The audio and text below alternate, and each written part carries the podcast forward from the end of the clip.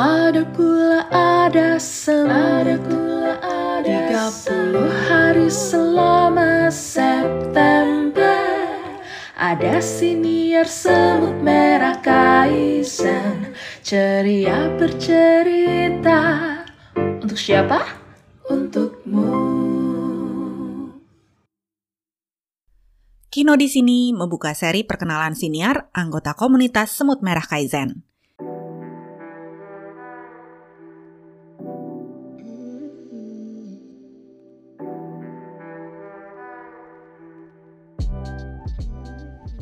Kalau kemarin-kemarin kita kenalan dengan sejumlah pesiniar baru di dalam anggota dusun siniar, maka hari ini kita akan beralih ke cerita anggota dusun yang bisa dibilang sudah berpengalaman, biar bisa belajar dari pengalaman mereka.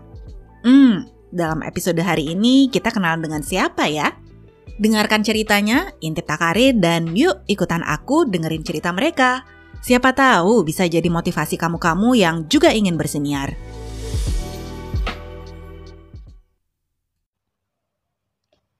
Halo gula-gula, perkenalkan aku Stanza, pesiniar yang katanya kawakan dari komunitas Semut Merah Kaizen. Hari ini mengudara dalam seri kenalan September Ceria. Aku adalah seorang penulis, penerjemah, ibu rumah tangga, dan juga tukang rebahan profesional. Meskipun pekerjaan rumahku menumpuk setinggi Monas. Aku juga memiliki kanal siniar sendiri yang kuberi nama Stanzas Book Babble. Meskipun tidak terlalu aktif sih. Di sana, aku sering mengulas buku-buku yang pernah aku baca dengan gaya khasku sendiri, suka-suka aku sendiri. Siniarku ini lahir dari rasa tanda kutip gatalku untuk mengomentari buku yang sedang kubaca berbekal latar belakangku sebagai lulusan sastra Inggris yang suka sok-sok mengkritisasi karya seni. Kesukaanku untuk mengomentari karya yang aku baca bukan hanya buku, tapi kadang juga film berasal dari kecintaanku kepada dunia menulis.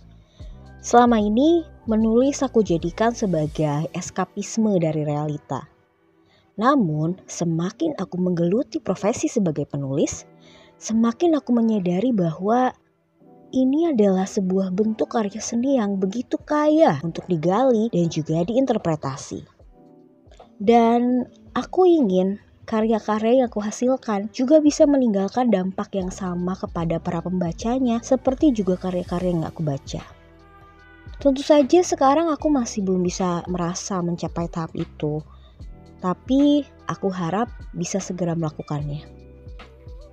Aku ingin pembaca yang memilih karyaku tidak hanya bisa menikmati, tapi juga bisa mendapatkan sesuatu dari karyaku itu yang nantinya akan tinggal di benaknya, bahkan setelah bertahun-tahun setelah dia selesai membaca. Tentu saja, meskipun aku cinta banget sama menulis, tapi menulis itu tetap saja tidak selalu mudah buatku. Kalau kata filsuf Prancis Jean-Paul Sartre, acting is a happy agony.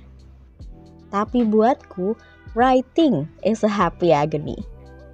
Soalnya kadang rasanya susah dan berat sekali. Dan tentu aku juga sering merasa, apa semua ini worth it ya?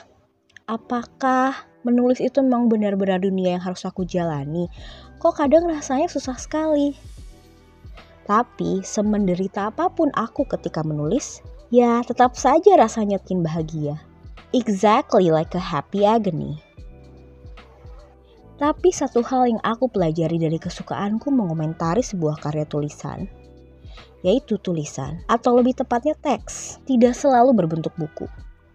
Buatku, semua yang ada di alam semesta ini adalah bisa dilihat sebagai teks. Ya, semua.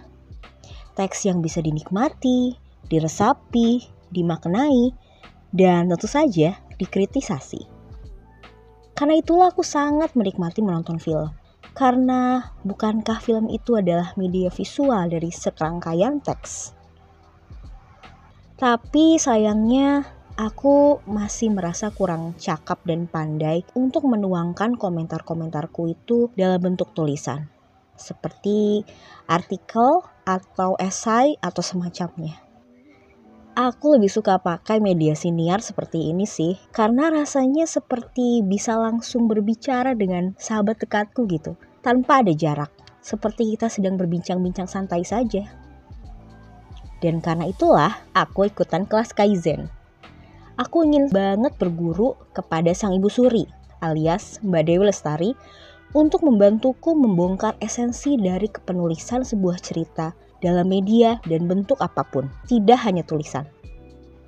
Berkat kelas Kaizen juga, aku jadi tertarik untuk bergabung dengan komunitas Semut Merah Kaizen.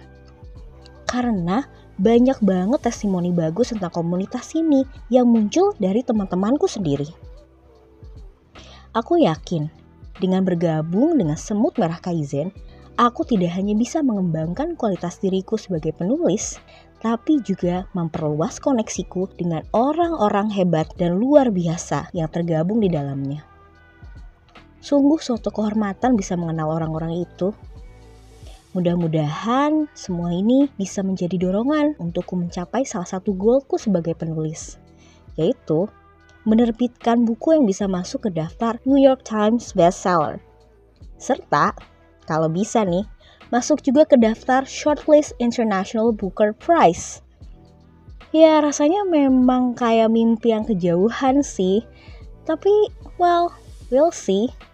So, wish me luck? Okay? Begitulah sedikit monolog tentang diriku sendiri, tentang siniarku, dan juga tentang dunia yang aku geluti dan yang sangat aku cintai. Terima kasih sudah mendengarkan ya gula-gula. Semoga kamu menikmati episode ini. Dan sampai ketemu di kesempatan selanjutnya. Bye!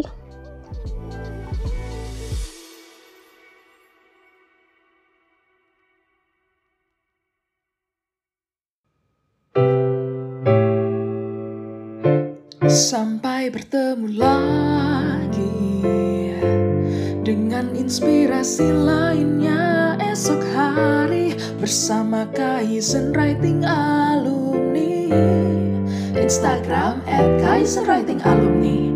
Semut merah Kaizen. Salam